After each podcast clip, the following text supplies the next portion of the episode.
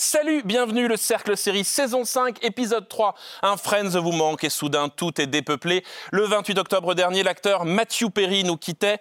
Apparu dans de nombreuses séries, il est pour tous Chandler Bing, l'ami sarcastique et l'amoureux inattendu que tous les gens drôles ont rêvé d'être. On ne pouvait pas commencer cette émission sans avoir une pensée pour lui et ses Friends.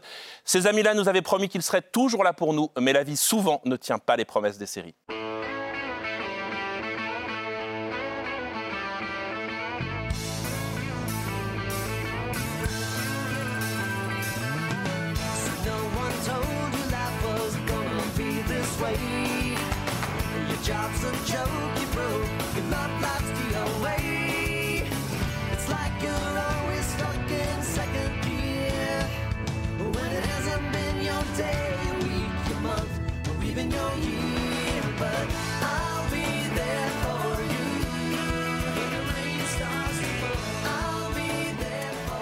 Et autour de la table, dans Love and Death, Elizabeth Olsen découpe sa voisine à la hache. Et depuis qu'on sait qu'elle a vu la série, ça met un peu une ambiance tendue autour de la table. Salut Charlotte Bloom Dans Meurtre au bout du monde, on va en Islande, au fin fond d'un hôtel mystérieux. Elle, elle nous revient de Chicago, où elle a mangé des sandwichs. Salut Norine Raja Dans The Curse, Emma Stone et Nathan Fielder sont victimes d'une malédiction. Sa malédiction à lui, c'est de supporter mes pires vannes depuis 4 saisons. Salut Charles Bosson Salut Renan.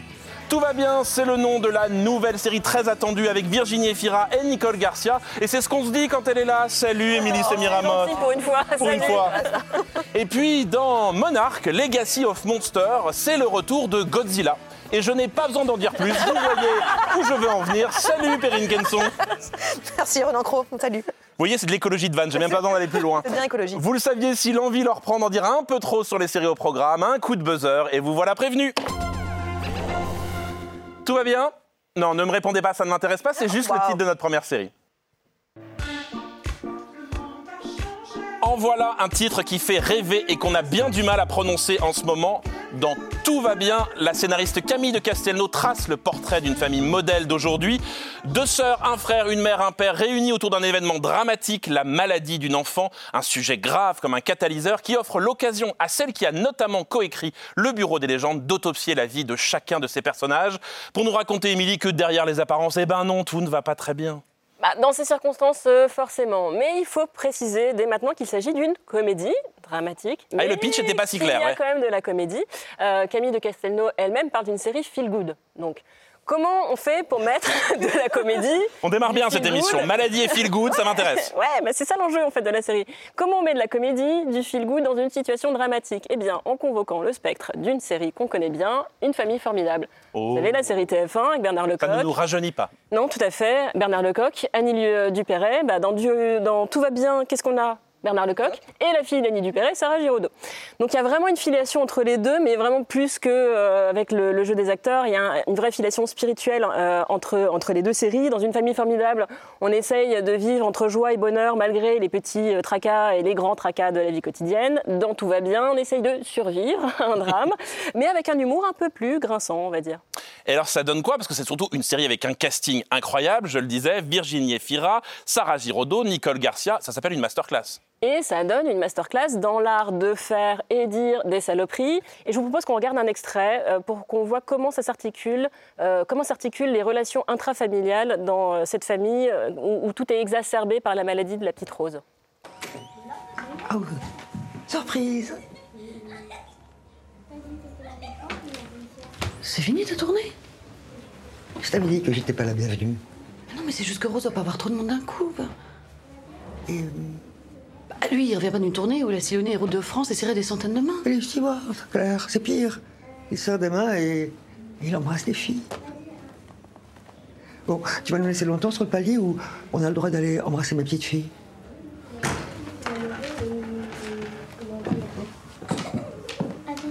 Attends, viens, viens, faut que je te montre un truc. Quoi? Viens, faut mieux que tu sortes.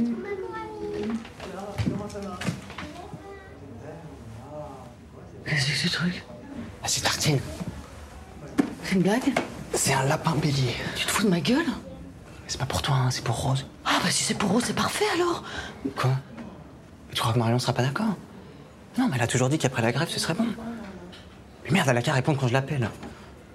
C'est vrai que t'es con en fait. C'est vrai que c'est une... c'est bien dialogué. Hein, T'es con, dit-elle. Bah oui, il est con parce qu'apporter un lapinou tout mignon à une petite fille qui vient de sortir d'une greffe de moelle osseuse, c'est un peu comme lui offrir une fiole d'uranium. C'est Pas très malin. Euh, et, et donc c'est un peu ça le- la série. En fait, c'est une série où euh, c'est un peu l'art d'être un connard ou une connasse. Euh, c'est un peu violent dit comme ça, mais c'est quand même le cœur de la série. Euh, c'est euh, c'est là l'enjeu. C'est très représentatif de la société actuelle. Le côté euh, très individualiste. Euh, on se regarde le nombril, où on essaye de faire front face à la tragédie, mais quand même en n'étant pas très glorieux. Et c'est ça vraiment le jeu de style de, cette série, de Tout va bien. Et justement, on va pas les détester parce qu'ils nous ressemblent beaucoup. Alors après le bureau des légendes, on n'attendait peut-être pas Camille de Castelnau dans cet univers aussi intime, surtout qu'elle emmène avec elle Éric Rochant, le créateur, qui réalise les deux premiers épisodes. Comment on peut comprendre ce- ce virage, Charles? Euh, Émilie parlait presque d'une façon de truster la comédie par euh, des personnages odieux. Est-ce que c'est ça, ça touche? Est-ce qu'elle a réinventé presque la série d'auteurs? Bah, moi, j'étais très curieux de voir cette série parce que Rochant a été vraiment comme une sorte de maître d'école. Il a vraiment piloté une espèce d'expérience sur la, la pièce d'écriture à l'américaine en France. C'est lui qui a fait monter euh, Camille de Castelnau depuis Mafiosa, puis elle a fait des V1, des V2. C'est un système très artisanal, très élaboré, le système Rochant. Et tout à coup, il lui passe la parole, il lui passe la main et il se met à son service comme réalisateur. Donc sur le papier, c'était très émouvant. Le problème pour moi, c'est que ce ton de l'espionnage qui faisait la richesse du Bureau des légendes, qui était une sorte de secret derrière lequel il faut gratter, il disparaît complètement dans cette série. Et en fait, malheureusement, je vais être un peu dur, mais le style Rochant sans l'espionnage, ça ressemble un peu à une pub pour la Maïf. Ouh. Charlotte, Mais c'est pas vous. faux. c'est pas faux parce que, en fait, moi je trouve que le démarrage de la série est malheureusement très laborieux, notamment à cause de la réalisation qui est hyper euh, clinique en fait. Euh, Où sont les émotions, où sont les sentiments, on n'en a aucune idée.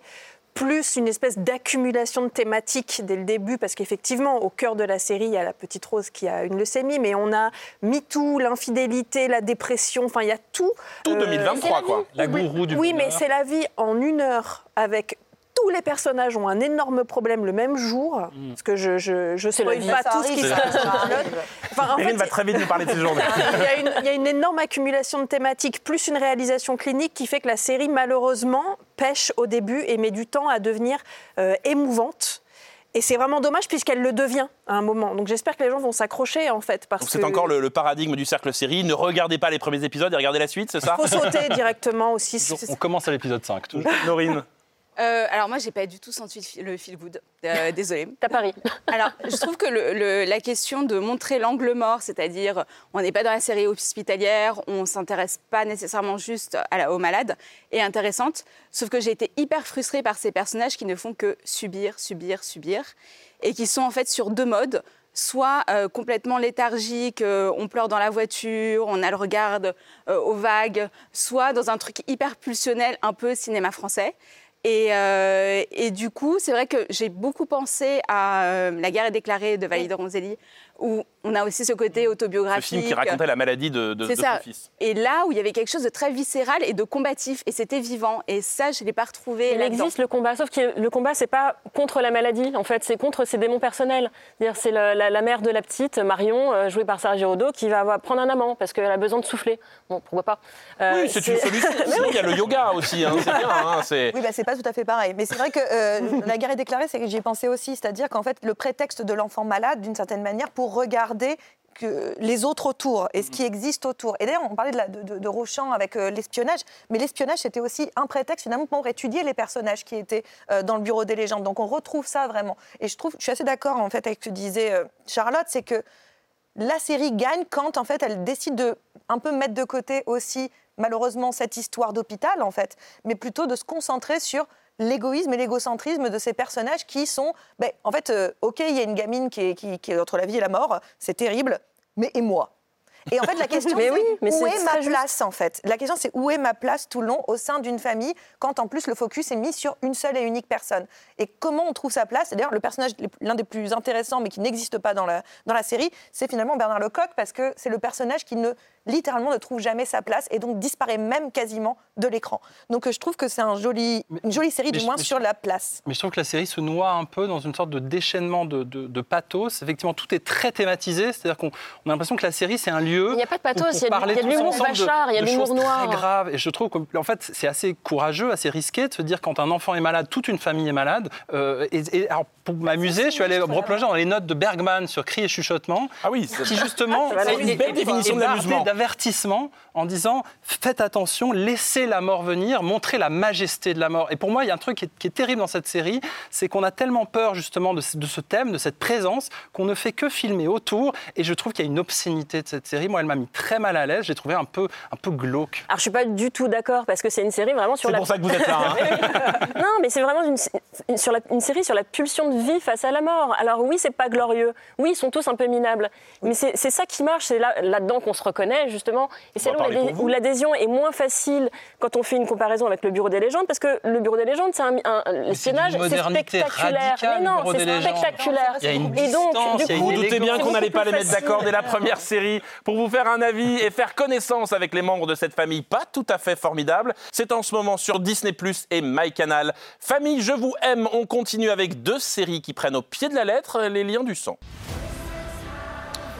Deux séries ce mois-ci perpétuent l'adage popularisé par Hitchcock et Desperate Housewives. Il se passe toujours quelque chose de terrible derrière les rideaux tirés de vos voisins. Dans Love and Death, Elizabeth Olsen reprend le rôle de Candy Montgomery et découpe sa voisine à la hache dans le calme d'une banlieue américaine des années 80. Et dans A Friend of the Family, Jake Lacey kidnappe la fille de ses voisins à plusieurs reprises. Deux faits divers, deux séries qui donnent surtout très envie de participer à la prochaine fête des voisins, Charlotte. Ah bah, qui est mon moment préféré Bien, bien de l'année, euh, évidemment. Qui une mini quiche, qui un petit guac, enfin voilà, Comment tu sais je vous connais bien. Ou la famille, oui, la famille étendue, on va dire, puisque là, euh, effectivement, on a un gros, gros problème de voisinage Oui. dans ces deux séries qui sont toutes les deux inspirées d'un fait réel. Il faut quand même le rappeler. Euh, c'est une famille étendue à l'entourage. Le danger est au coin de la rue, littéralement. Mais ce qui est intéressant pour nous, spectateurs, c'est que c'est pas notre rue. Mm. Donc pour nous, tout va bien. Ça, ça Ah, la série exacerbe notre côté voyeur, exactement. Ça nous ressemble pas, pour aller contre ce que disait Émilie. Mais derrière ces deux séries, c'est quand même une obsession très américaine, le foyer et ce qui se cache à l'intérieur de monstrueux, la famille. Et c'est ce qui est très intéressant dans ces deux séries qui vraiment ne parlent pas du tout de la même chose, même si ce sont deux faits divers. D'un côté, on est sur un meurtre, de l'autre côté, on est sur kidnapping et pédophilie. Mais ce qui est intéressant. C'est un beau programme, hein, restez Ah, avec nous oh, bien sûr. On est joyeux. C'est qu'en mettant en parallèle les deux pilotes de ces deux séries, j'ai réalisé qu'en fait, on racontait ces deux histoires exactement de la même façon, alors qu'elles sont faites par des personnes qui n'ont rien à voir. D'un côté, David Ikeli et de l'autre, Nick Antosca. Je vous propose qu'on regarde les deux débuts de- des épisodes 1 de ces deux séries.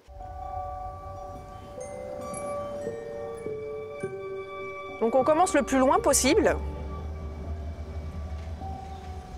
On aperçoit les maisons qui ne sont heureusement pas la nôtre.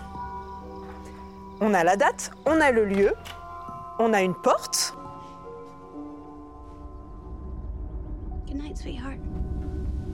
Et on entre dans la famille et on rentre même dans la douceur de la famille, dans l'enfance, dans la protection de la mère.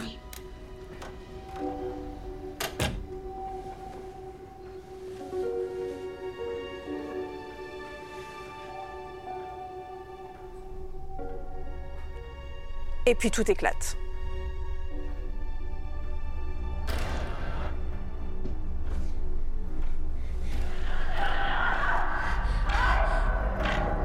Dans ces deux premiers épisodes, on nous montre que dans la douceur de ce foyer, qu'il soit le nôtre ou pas, le danger va arriver à un moment. C'est vraiment intéressant de les mettre en parallèle parce que vraiment, on a mais même les mêmes techniques de portes qui s'ouvrent, d'installation du lieu, d'installation de la date, qui nous montrent qu'on rentre dans un genre qui est extrêmement codifié. Comment on fait? Il faut qu'il y en ait deux télés en même temps pour regarder les deux séries en même temps? Comment ça? On peut le regarder l'une après l'autre? Enfin, comment Bah, si on est une femme, on peut tout faire en même temps. Et sinon, on se débrouille. Alors justement, maintenant qu'on est rentré dans les foyers, on va parler notamment de cette famille de Love and Death. Perrine, on est quand même très très loin hein, de notre belle famille. Vous vous souvenez cette sitcom des années 90 avec Patrick Dufy et la regrettée Suzanne Somers. Qu'est-ce qui s'est passé? Pourquoi tout d'un coup la famille, qui était le lieu de la fête dans les années 90 à la télévision, devient aujourd'hui le lieu de l'horreur? Parce qu'on a réalisé en fait un petit peu à un moment donné, on a arrêté de se voiler la face et de se mettre un petit peu des œillères. Mais non, alors pourquoi ça a changé? C'est une bonne question, mais surtout ce qui est intéressant, si on part de Love and Death euh, particulièrement, euh, Charlotte l'a dit, c'est euh, David. Kelly qui a fait la série, à qui on doit notamment Big Little Lies, qui était déjà une plongée dans des familles où ça se passait. Et des pas voisins. super bien. Et des voisins. Mais c'est-à-dire qu'en fait, on parlait des voisins, mais ce qui est intéressant dans Love and Death aussi, c'est que c'est les voisins, mais plus largement, donc il y a la famille nucléaire là chez soi, les voisins, et plus largement la communauté. C'est-à-dire aussi, parce que c'est On des- appelle la commu. la commu, voilà, exactement. Mais là, c'est la commu méthodiste, puisqu'ils font partie d'une communauté euh, religieuse particulière.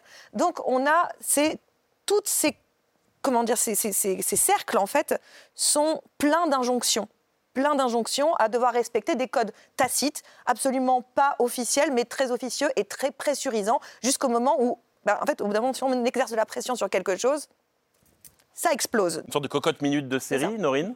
Ce qui m'a dérangé, c'est le choix de euh, faire un récit qui est chronologiquement linéaire. Et surtout, je pose la question de pourquoi raconter cette histoire à nouveau, euh, sachant qu'il y a déjà eu euh, deux séries, enfin un téléfilm dans les années 90 et une série récente. Euh, et je trouve qu'on ne trouve pas cette réponse dans, dans la série. C'est-à-dire qu'on ne voit pas vraiment la spécificité de cette histoire au-delà du pitch Alors. qui est assez... euh, Alors, euh, je suis un peu d'accord avec toi. La série, c'était Candy de Nick Antosca qui a fait l'autre série. avait d'ailleurs, déjà parlé c'est- dans cette C'est émission. assez intriguant ce, ce- ce truc des, des true crime où on a l'impression que ça devient un peu nos nouvelles pièces, nos nouveaux drames, tragédies. On va les rejouer comme ça 10 fois, 20 fois. C'est pas que le true crime, parce que comprendre. regarde l'histoire de des opiacés, on a eu Painkiller et on a Oui. eu Dopsic. Les séries se regardent Ouais, beaucoup et racontent les mêmes éléments qui secouent la société. Absolument, mais souvent, on trouve, je trouve les intentions de l'auteur dans les procès, dans les mots des, pro- des procureurs. En fait, il y a cette phrase assez belle de Steinbeck euh, dans Des souris des hommes qui est citée, je crois, dans le dernier épisode. C'est pas un spoiler parce que c'est vraiment plus un commentaire sur la série qui dit chaque homme ou femme est une cage d'expérience. Et cette cage d'expérience, on, on la regarde de l'extérieur, on ne saura jamais ce qu'il y a à l'intérieur. Et en fait, ce qui est à l'intérieur de cette euh, femme, qui est jouée magnifiquement par Elisabeth Olsen et qui construit une vraie œuvre sur la femme enfermée et la femme qui contient la justement femme sa sous colère, pression. sous pression, WandaVision, depuis un film Ah, magnifique qui s'appelait Martha, Marcy, mais Marlene De Shonderkin. extraordinaire et qui travaille vraiment là-dessus. Donc pour moi, c'est ça. C'est comme qu'est-ce qu'il y a derrière la surface? Euh, Où est ce cri justement euh, féminin? Et je trouve la série assez passionnante. De ce- Donc vous, vous avez les réponses aux, aux questions de Norine? Non, mais on peut. un. Non, moi, c'est sur le. Alors, je trouve que justement, on n'a pas la réponse dans, dans le scénario en lui-même, mais dans l'interprétation, par contre, elle est incroyable. C'est vrai que WandaVision, c'était déjà. Alors, sur un- dans un autre registre, une histoire de la domesticité et un personnage qui se regardait beaucoup.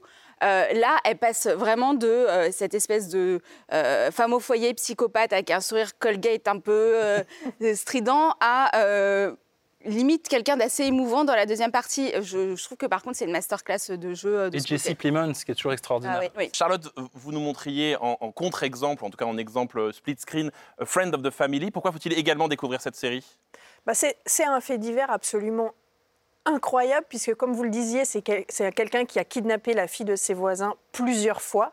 Donc rien que pour comprendre comment et pourquoi et comment on a laissé faire ça, c'est hyper intéressant à regarder. Moi, j'ai une, affection, pour ne pas dire une fascination pour le travail de Nick Antosca, qui avait effectivement déjà fait Candy avant, qui je trouve a un rapport aux faits divers très particulier et qui toujours réinjecte de l'humain très très fort et qui passe du, beaucoup de temps à explorer les personnages. Et même si euh, ce fait divers est connu, il y a un documentaire sur Netflix qui le raconte très bien, c'est toujours intéressant de voir ce qu'un auteur y a vu et ce qu'un auteur y a mis. Et il, il- a vraiment une affection pour, euh, évidemment pas le prédateur, Et- et- mais en tout cas pour la famille de cette petite fille. Et en fait, le fait divers est tellement incroyable que le temps de la série permet de comprendre, c'est-à-dire de comprendre comment c'est possible qu'un homme kidnappe plusieurs fois la petite fille d'une famille dont il est ami, etc. Et surtout, c'est la révélation d'un acteur qui s'appelle Jake Lacy, qu'on a vu dans White Lotus, qu'on a vu déjà dans The Office, et qui joue, qui vraiment rejoue le personnage d'Humbert Humbert dans Lolita. Et d'ailleurs, il y a une référence secrète, puisqu'il appelle la petite fille qui s'appelle Jeanne, il l'appelle Dolly, comme la Dolores de Lolita. Donc il y a vraiment un dialogue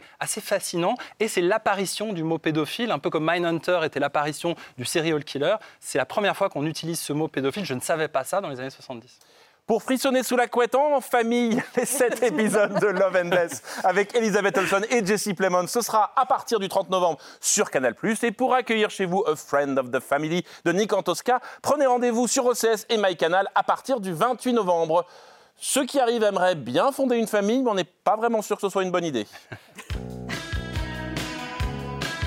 On adore Emma Stone, l'actrice vue dans La La Land et Spider-Man et bientôt à l'affiche au cinéma du complètement taré pauvre créature de Yorgos Lantimos s'offre après Maniac une nouvelle escapade série complètement dingue et totalement chic. Dans The Curse, elle forme avec le comédien Nathan Fielder un couple d'influenceurs et éco-responsables, héros d'une télé-réalité qui les filme en train de rénover un quartier défavorisé, tandis qu'ils tentent désespérément de concevoir un enfant. Mais quand une supposée malédiction s'en mêle, tout craque.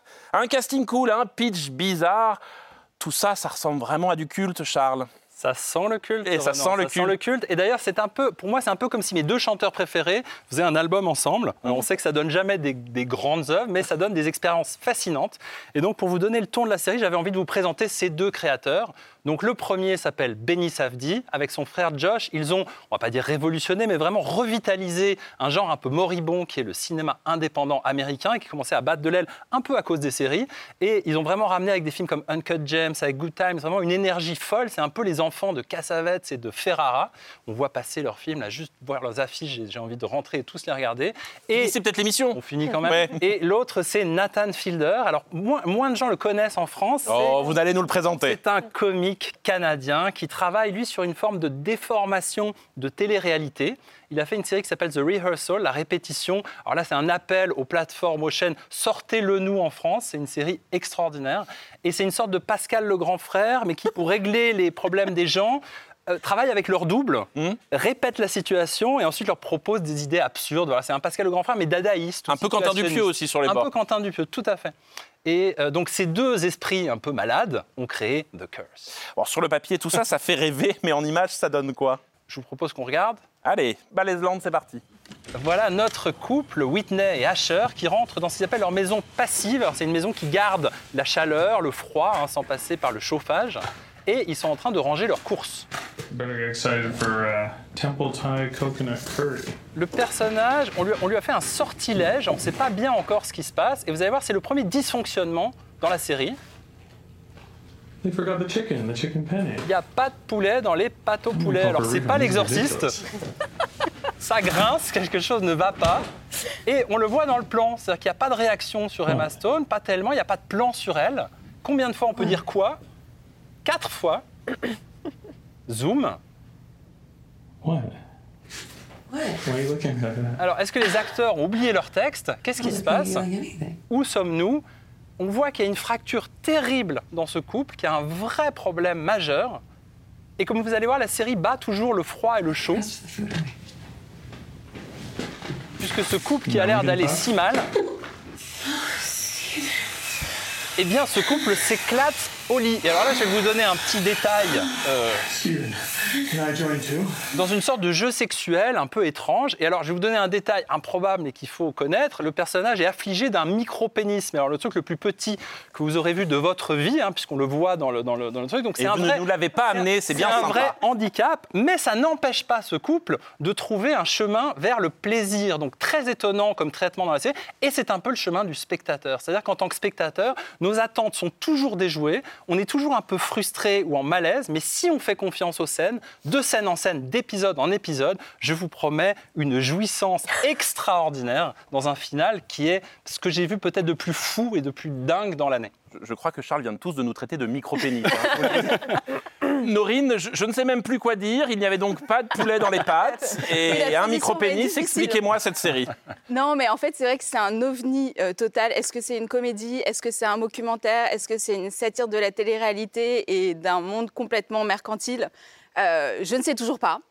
Euh, mais euh, je trouve qu'il y a quelque chose d'assez intéressant dans ce que ça raconte sur la gentrification, l'appropriation culturelle, de voir ce couple, euh, c'est vraiment le festival des, des faux culs, des, hypocrites, de voir ce couple essayer de s'intégrer dans cette communauté dont il ne connaît ni l'histoire ni la culture.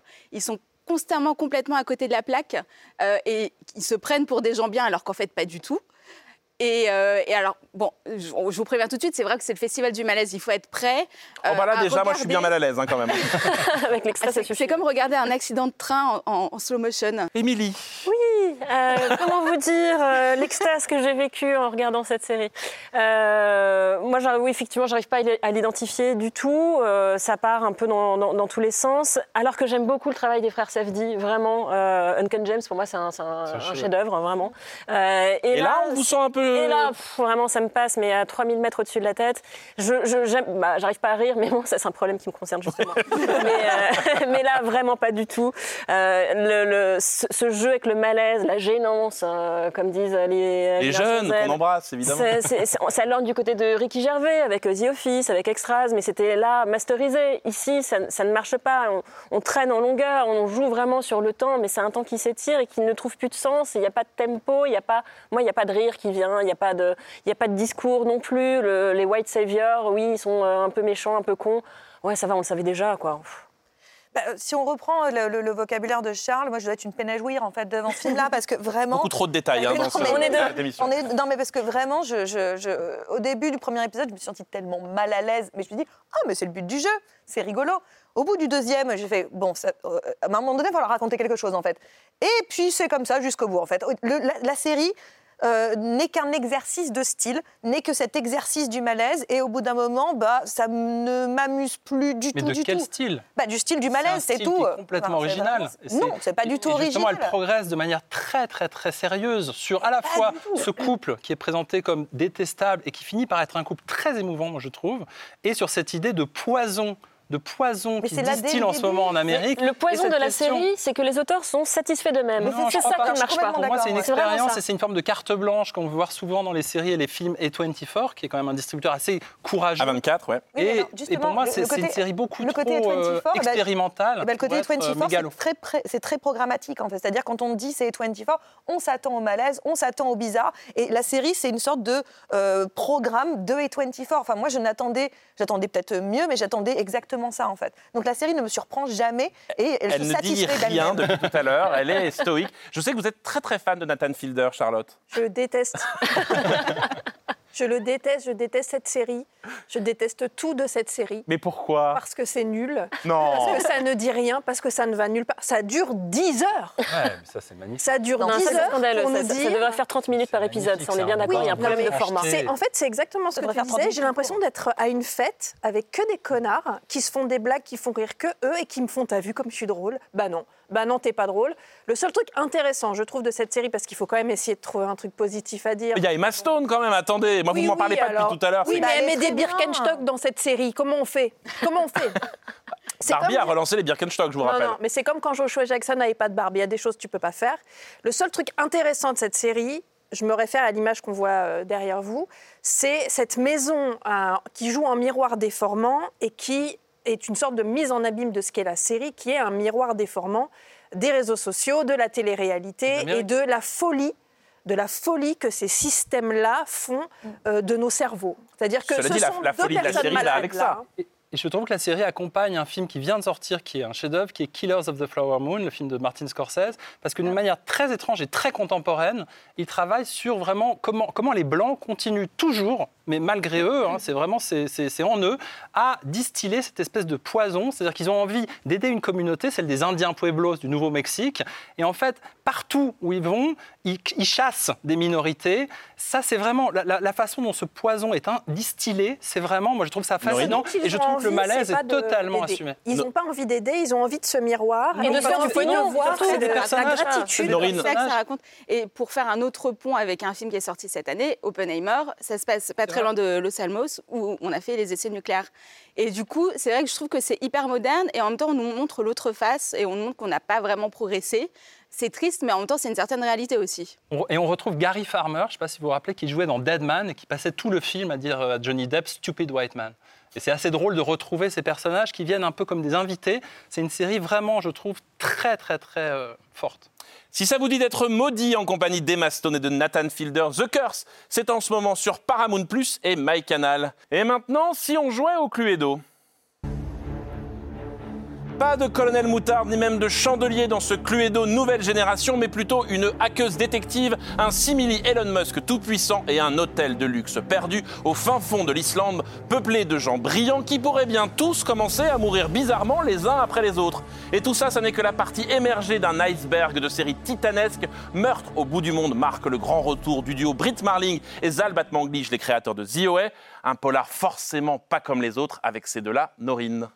Oui, alors pour remettre un peu le cadre, on adore ce duo parce que ils ont une vraie singularité, un vrai regard, un univers qu'on pourrait qualifier de mystico-philosophiques. euh, et ils sont toujours capables de déjouer nos attentes, que ce soit par les structures narratives ou les figures un peu énigmatiques euh, qui traversent leurs œuvres.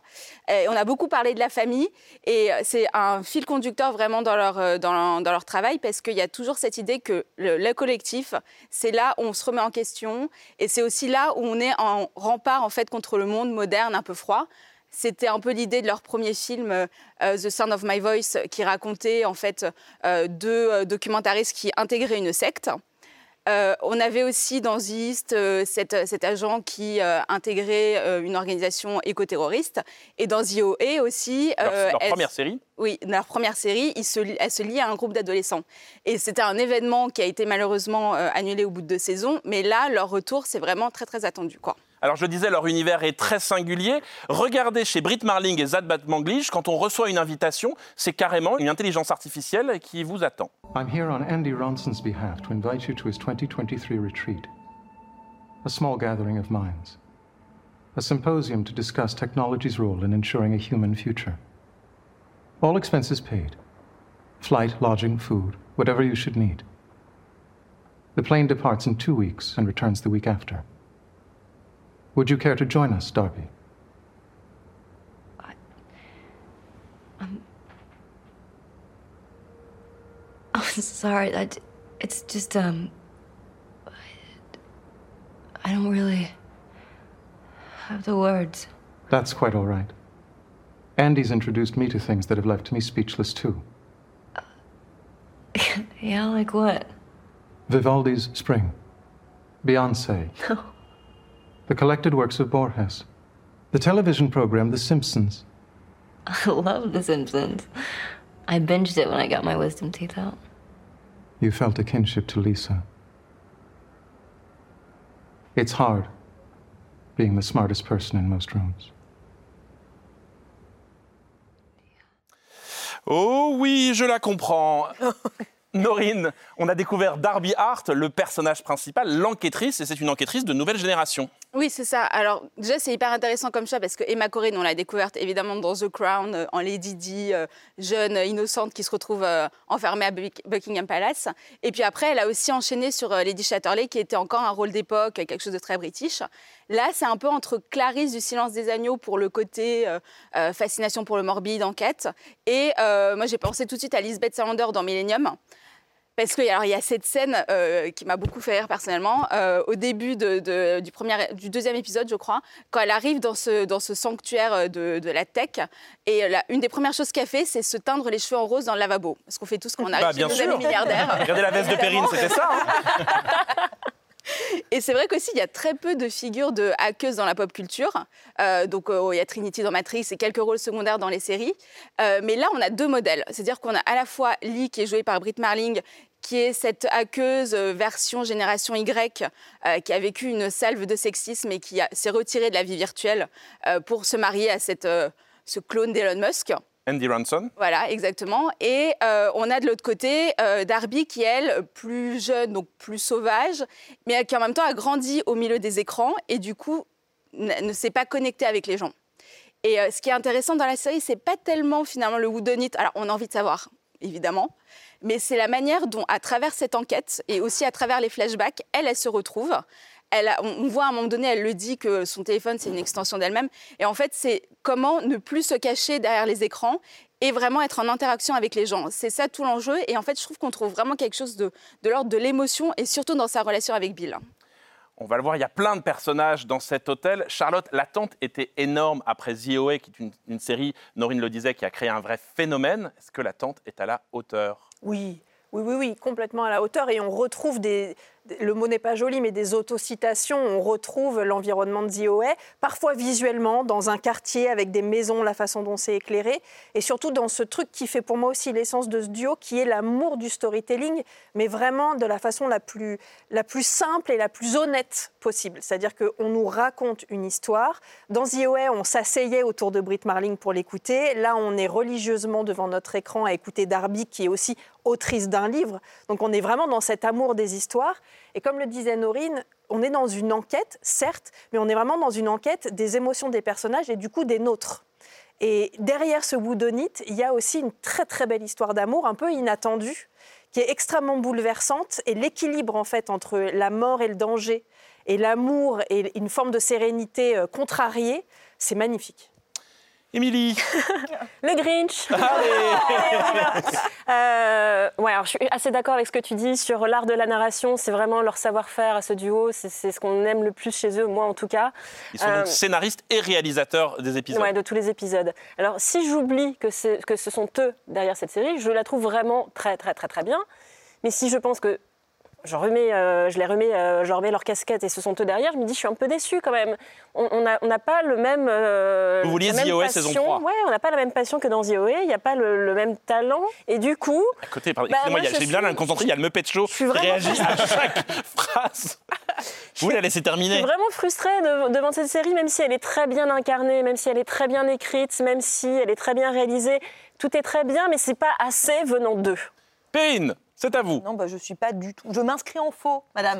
non, c'est pas possible. Enfin, je veux dire, c'est.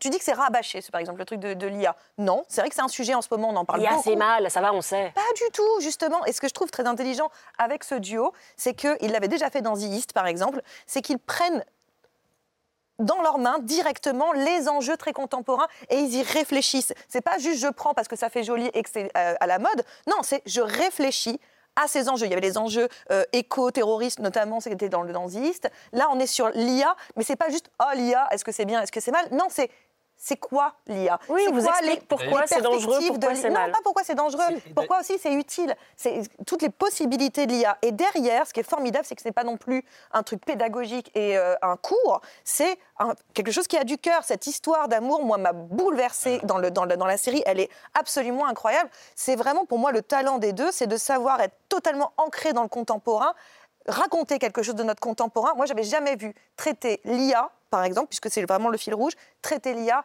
de cette manière-là. D'ailleurs, il lui donne un autre Peu importe dans quelle œuvre ou dans quelle. euh, Dans, Intelligence quelle- D'ailleurs, c'est, ouais, c'est- Ouais. ça, c'est, ça, c'est le génie de ces créateurs, c'est de prendre des sujets dont tout le monde parle Mm. et de faire un pas de côté et de le dire mieux que tout le monde. Et en fait, l'intelligence artificielle, c'est une intelligence alternative, c'est quelqu'un avec qui on travaille. On l'a Et vu hein, dans moi, les images. Il s'appelle Eduardo Ballerini et les Américains qui entendent sa voix sont sous hypnose. Et je vais vous dire pourquoi. C'est une star du monde des audiolivres. C'est lui qui fait tout. Mm. Donc c'est très très méta quand il dit euh, on peut apprendre Borges, on peut apprendre Dante. Il les a lus. Tarantino l'a choisi pour lire son livre Cinéma Spéculation. C'est depuis le robot de 2001, l'Odyssée de l'espace. Et il faut rendre quand même à Kubrick, le génie de Kubrick, qui quand même 50 ans avant tout le monde avait prédit un peu tout ça. C'est la plus passionnante intelligence artificielle que j'ai vue, alternative, que j'ai vue de ma vie. Et moi, j'adore l'idée qu'il travaille dans un genre hyper codifié qui est le whodunit, parce que pour moi, c'est comme quand dans Top Chef, on fait un lapin à la moutarde. C'est-à-dire que c'est un truc hyper connu, hyper euh, routinier, un peu chiant, le whodunit, ou Bob Dylan qui fait un blues. Et eux, ils font percer, sointer l'intelligence, la nouveauté, mais dans tous les sens. Je Norine. pense qu'en fait, c'est juste une question de timing aussi. C'est-à-dire qu'ils ont réfléchi à cette question-là. euh, La série a commencé à être écrite en 2019. C'est ça, euh, pré-pandémie. Et effectivement, entre-temps, on a eu euh, un espèce de revival du Whodunit euh, avec Ryan Johnson.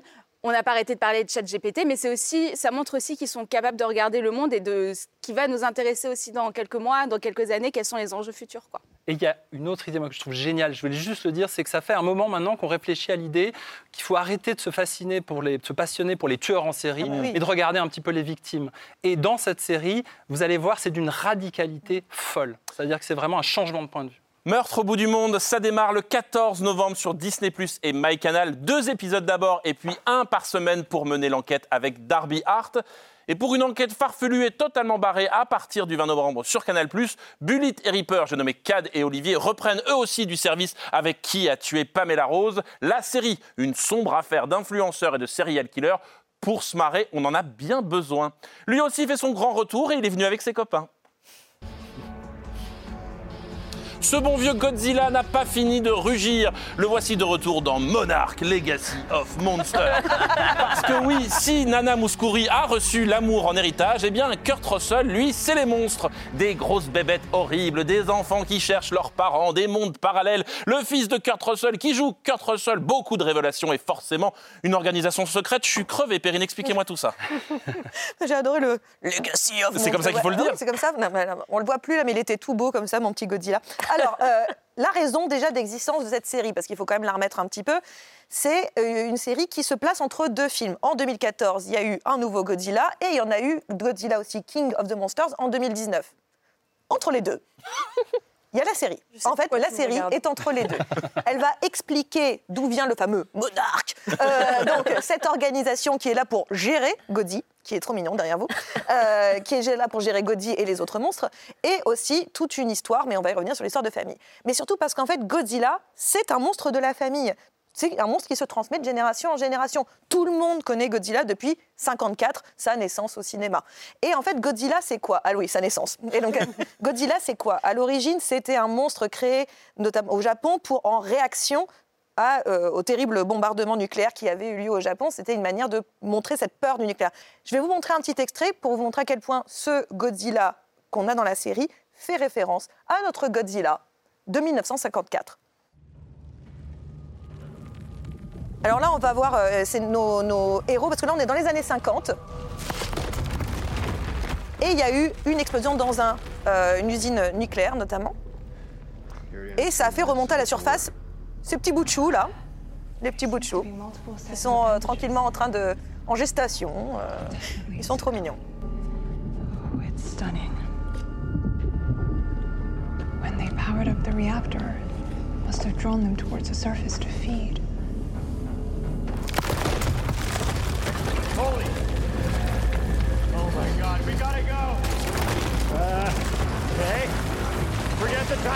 Gotta go. One more minute. No, we gotta go now. Hey, look out! Get out of there, guys! Come on, get back here!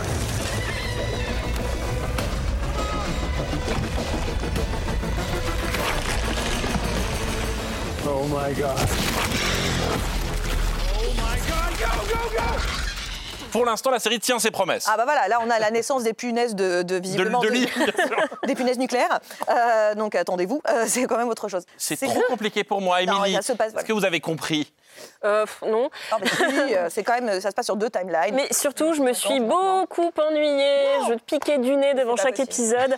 Moi, si je regarde une série sur Godzilla, le Monsterverse, je veux des grosses bébêtes qui écrasent des villes, qui tuent des gens. Et on se dit, oh là là, heureusement que c'est pas pour de vrai. Sauf que là, on a des atermoiements de post-adolescents qui se posent des questions existentielles sur, mais pourquoi mon papa, il avait plein de secrets Et je m'en fiche comme de l'an 40. pénibles, ces Non, jeunes. ces gens-là sont inintéressants au Les jeunes possible. sont insupportables. Moi, le- On est moi, le, d'accord. moi, le- moi, le dinosaure qui m'intéressait, c'était Kurt Russell. Et on ne fait rien avec lui. C'est-à-dire qu'on a l'impression qu'il fait un babysitting, qu'il s'ennuie à mourir dans cette série. Il joue tout sur fond vert et il écoute l'espèce de jérémiade de ces jeunes qui jouent mal, c'est mal écrit. Enfin, Ah c'est vraiment. euh, c'est assez terrible. Norine Oui, moi, alors sur le papier, j'avoue que la série m'intéressait pas tant que ça parce que les euh, spin-offs de spin-off, origin story, euh, les histoires un peu recyclées, euh, voilà. Après, oui, je trouve que ça manque de spectaculaire. Comme disait Émilie, moi, je, je veux voir une grosse bête qui marche sur un building. Désolée. C'est- voilà. Non, mais c'est totalement compréhensible. ça qui est intéressant en fait dans cette série, c'est-à-dire que ça a ramené ce qui est l'essentiel en fait en vrai chez Godzilla. Godzilla, certes, c'est une grosse bête et c'est c'est génial, ça écrase des buildings comme vous l'avez dit. Et moi aussi, j'adore. Mais le truc, c'est qu'en fait, c'est que les conséquences sur l'humain. Godzilla, ça a toujours été une histoire de réaction et de traumatisme humain. Mais et là, on est. Mais les personnages sont hyper intéressants. On est sur plusieurs années, on est entre les années 50 et les années actuelles. C'est l'histoire de cet héritage, mais c'est aussi, en fait, moi, je trouve que c'est une histoire assez euh, bouleversante, c'est que on ramène tout enfin, ce qui était le problème des films, par exemple, et on ramène tout à l'humain. On arrête de On considérer. ramène tout au, pa- au père. Bah, pas qu'au père, pas qu'au les père. c'est- Charlotte. Euh, Moi, j'aurais aimé regarder la série avec Perrine parce qu'en fait. Et vous pouvez la louer, hein, euh, évidemment. Vous nous oh, envoyez je- un mail au cercle série et puis Ah elle est oui, disponible. Moi, d'accord. je fais un petit goûter. Euh, j'ai rien compris. Je n'ai rien compris. euh, je n'ai pas les backstories, j'ai pas vu les films, je connais rien à cette mythologie et ça m'est passé complètement au-dessus. Et heureusement qu'il y avait les histoires de filiation et d'humains justement parce que ça m'a tenu au moins pendant les épisodes qu'on a eus. Mais euh, j'ai rien pigé. C'est-à-dire que Monarque, je croyais que c'était le nom de Godzilla. Donc on est dans un truc catastrophique. Voilà, en ce qui me concerne. Non, mais en fait, moi, j'ai envie de dire, vous venez pour les bébêtes et en fait, vous restez pour, la- pour les- le, le- le fami- le drama familial. C'est tout. Très bonne conclusion. Monarch Legacy of Monsters, c'est à partir du 17 novembre sur Apple TV+, et MyCanal. 10 épisodes, rien que ça. Allez, avant de partir, on vous rajoute quelques conseils séries en plus, c'est plus prudent. Et Perrine, vous nous emmenez au pays du soleil levant, mais votre série a l'air beaucoup moins ragarde et cliché que cette expression. Ça s'appelle Blue Eye Samurai, une série d'animation sur Netflix, avec, si je me trompe pas, un samouraï aux yeux bleus. Oui, ah bah c'est bien parce que c'est le titre. Bah, j'ai bien trouvé. Ah, fou. Non, parce que Netflix Animation, euh, qui est un studio qui se développe de plus en plus, fait des trucs super. Enfin, faut pas se mentir, c'est vraiment génial. Et là, vous prenez euh, le scénariste de Blade Runner euh, 2049 et de Logan, Michael Green. Vous prenez Jane Woo, qui avait fait Mulan, par exemple, une artiste qui a sur Mulan, et vous rajoutez un peu de Kill Bill dans cette histoire, et vous obtenez mon Blue Eye Samurai. C'est une série d'animation géniale, c'est hyper violent, je vais pas vous mentir, mais c'est violent. euh, en dessin animé, donc on le sent, ça passe mieux. Non, c'est vraiment ultra spectaculaire. C'est une histoire de vengeance au fil d'un katana. C'est assez euh, merveilleux et franchement, regardez cette série qui est plutôt, enfin qui est plus que brillante. On y retrouve beaucoup de choses que vous connaissez déjà, mais en même temps traitées avec beaucoup beaucoup d'actualité. Donc regardez-la. Norine, vous voulez revenir sur une chouette série française qui a eu un beau succès. Expliquez-nous pourquoi faut-il emménager à Mout, la ville la plus froide de France, pour découvrir Polar Park sur Arte. Alors parce que c'est loufoque, euh, plein de poésie. Alors c'est la série euh, dérivée du film Poupoupidou qui était sorti, euh, je crois, en 2016. Gérald de Sache-Mathieu. C'est ça, exactement. On retrouve ce personnage d'écrivain incarné par Jean-Paul Rouve qui arrive à Mout. Il est en mal d'inspiration. Il est là pour percer un secret familial, attention. Et il se retrouve mêlé à une enquête sur un serial killer. Deuxième alerte, qui euh, tue ses victimes et les déguise en œuvres d'art de Van Gogh ou de Andy Warhol, au choix. C'est donc un serial killer arty. Voilà. Et en fait, c'est hyper référencé, ça va de David Lynch euh, à Fargo, mais la série trouve son identité, elle est hyper bien menée, il y a plein de rebondissements, et ça se regarde bien devant une petite raclette ou euh, voilà, une petite fondue. Vous me proposez une raclette, Voilà. c'est parfait. Charles, vous, ce n'est pas une saison, mais deux saisons que vous nous recommandez parce que ça y est, Axe avec la géniale Jean Smart est enfin disponible sur Teva et MyCanal. Bah, C'est un grand, c'est une grande joie parce que c'est vrai que ça fait deux ans maintenant qu'on essaie, qu'on en parle entre nous. Il y a un petit club secret comme ça. Donc enfin, les gens vont voir Axe et c'est quand même assez formidable. C'est l'histoire d'une jeune comique jouée par Anna Einbinder qu'on voit à l'écran, qui a été un peu mise au banc de la, de la petite, de petit groupe de comiques euh, parce qu'elle a fait une blague problématique. Et la seule chose que lui trouve son agent, c'est d'aller écrire des vannes pour une hack, une comique un peu ringarde qui fait des blagues à Las Vegas et qui est jou- qui est jouée par Jean Smart. Et en fait, elles sont toutes les deux un peu euh, des, des- voilà, des, des marginales de la comédie et elles vont être obligées de travailler ensemble. C'est un peu la version féminine du film Funny People de avec Joe Adam D'Apato. Sandler, mais je trouve beaucoup plus délicat. Et ce qui est assez passionnant, c'est que c'est aussi l'occasion de faire dialoguer deux générations de femmes, deux générations du féminisme. C'est passionnant, c'est drôle, c'est étrange. Chaque épisode est une surprise. C'est un- c'est vraiment une très très grande série. Émilie, vous, vous ne quittez pas l'ambiance Halloween puisque vous nous emmenez dans la nouvelle saga horrifique de Mike Flanagan, La chute de la maison Usher, librement évidemment inspirée d'Edgar Allan Poe. C'est en ce moment sur Netflix. Ouais, Halloween, c'est mon Noël à moi. Euh, si vous avez besoin de- d'assouvir des pulsions euh, meurtrières, euh, d'une série cathartique pour, pour assouvir tout ça, c'est vraiment le bon plan. Euh, là, vous avez une famille super puissante, issue à la tête d'un empire pharmaceutique. Et ce sont tous des affreux. Vraiment, on les aime pas du tout. Et ils vont tous mourir d'une manière atroce dans chaque épisode. Et ça fait du bien. Euh, Méfiez-vous à c'est- côté, hein, vraiment. c'est méchant, c'est drôle, ça ressemble beaucoup à du Ryan Murphy, même si c'est du euh, Mike Flanagan. Et puis euh, surtout, c'est une troupe d'acteurs, parce qu'il aime bien travailler avec euh, les, mêmes, euh, les mêmes acteurs, c'est Mike Flanagan. Et on y retrouve notamment la divine Carla Gugino, je ne sais pas si je prononce bien son nom, qui joue une espèce de démon faucheur. Et on a presque envie de se faire tuer par elle. Quoi. Très bien, ça donne envie. Et vous, Charlotte, c'est aussi un polar, ça s'appelle Bodies, lui aussi sur Netflix, qui traverse le temps et qui traverse les cadavres, puisque c'est un cadavre qu'on retrouve, le même cadavre, qu'on retrouve plusieurs fois dans le temps. Je n'ai rien compris à cette histoire, mais je sais qu'il y a Stephen Graham, et je comprends pourquoi ça vous plaît. Oui, c'est mon Godzilla à moi. je suis amoureuse de Stephen Graham, ça fait longtemps, donc peu importe dans quoi il joue, je regarde.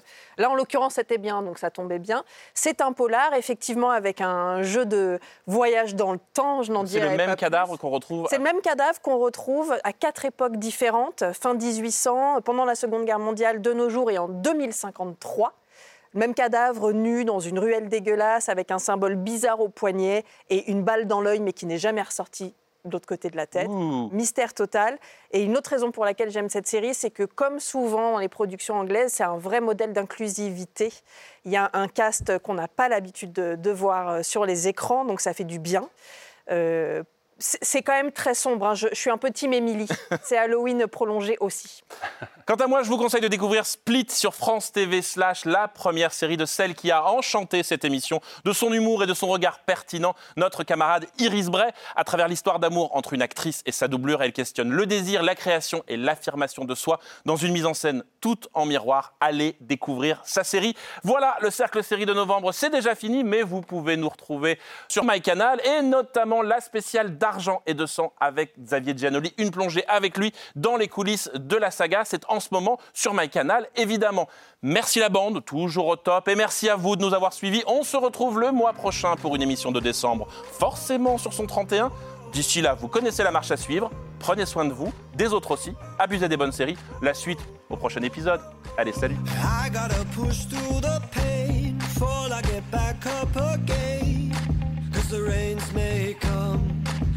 the fire burns on. Just as I'm starting to wane, I gotta.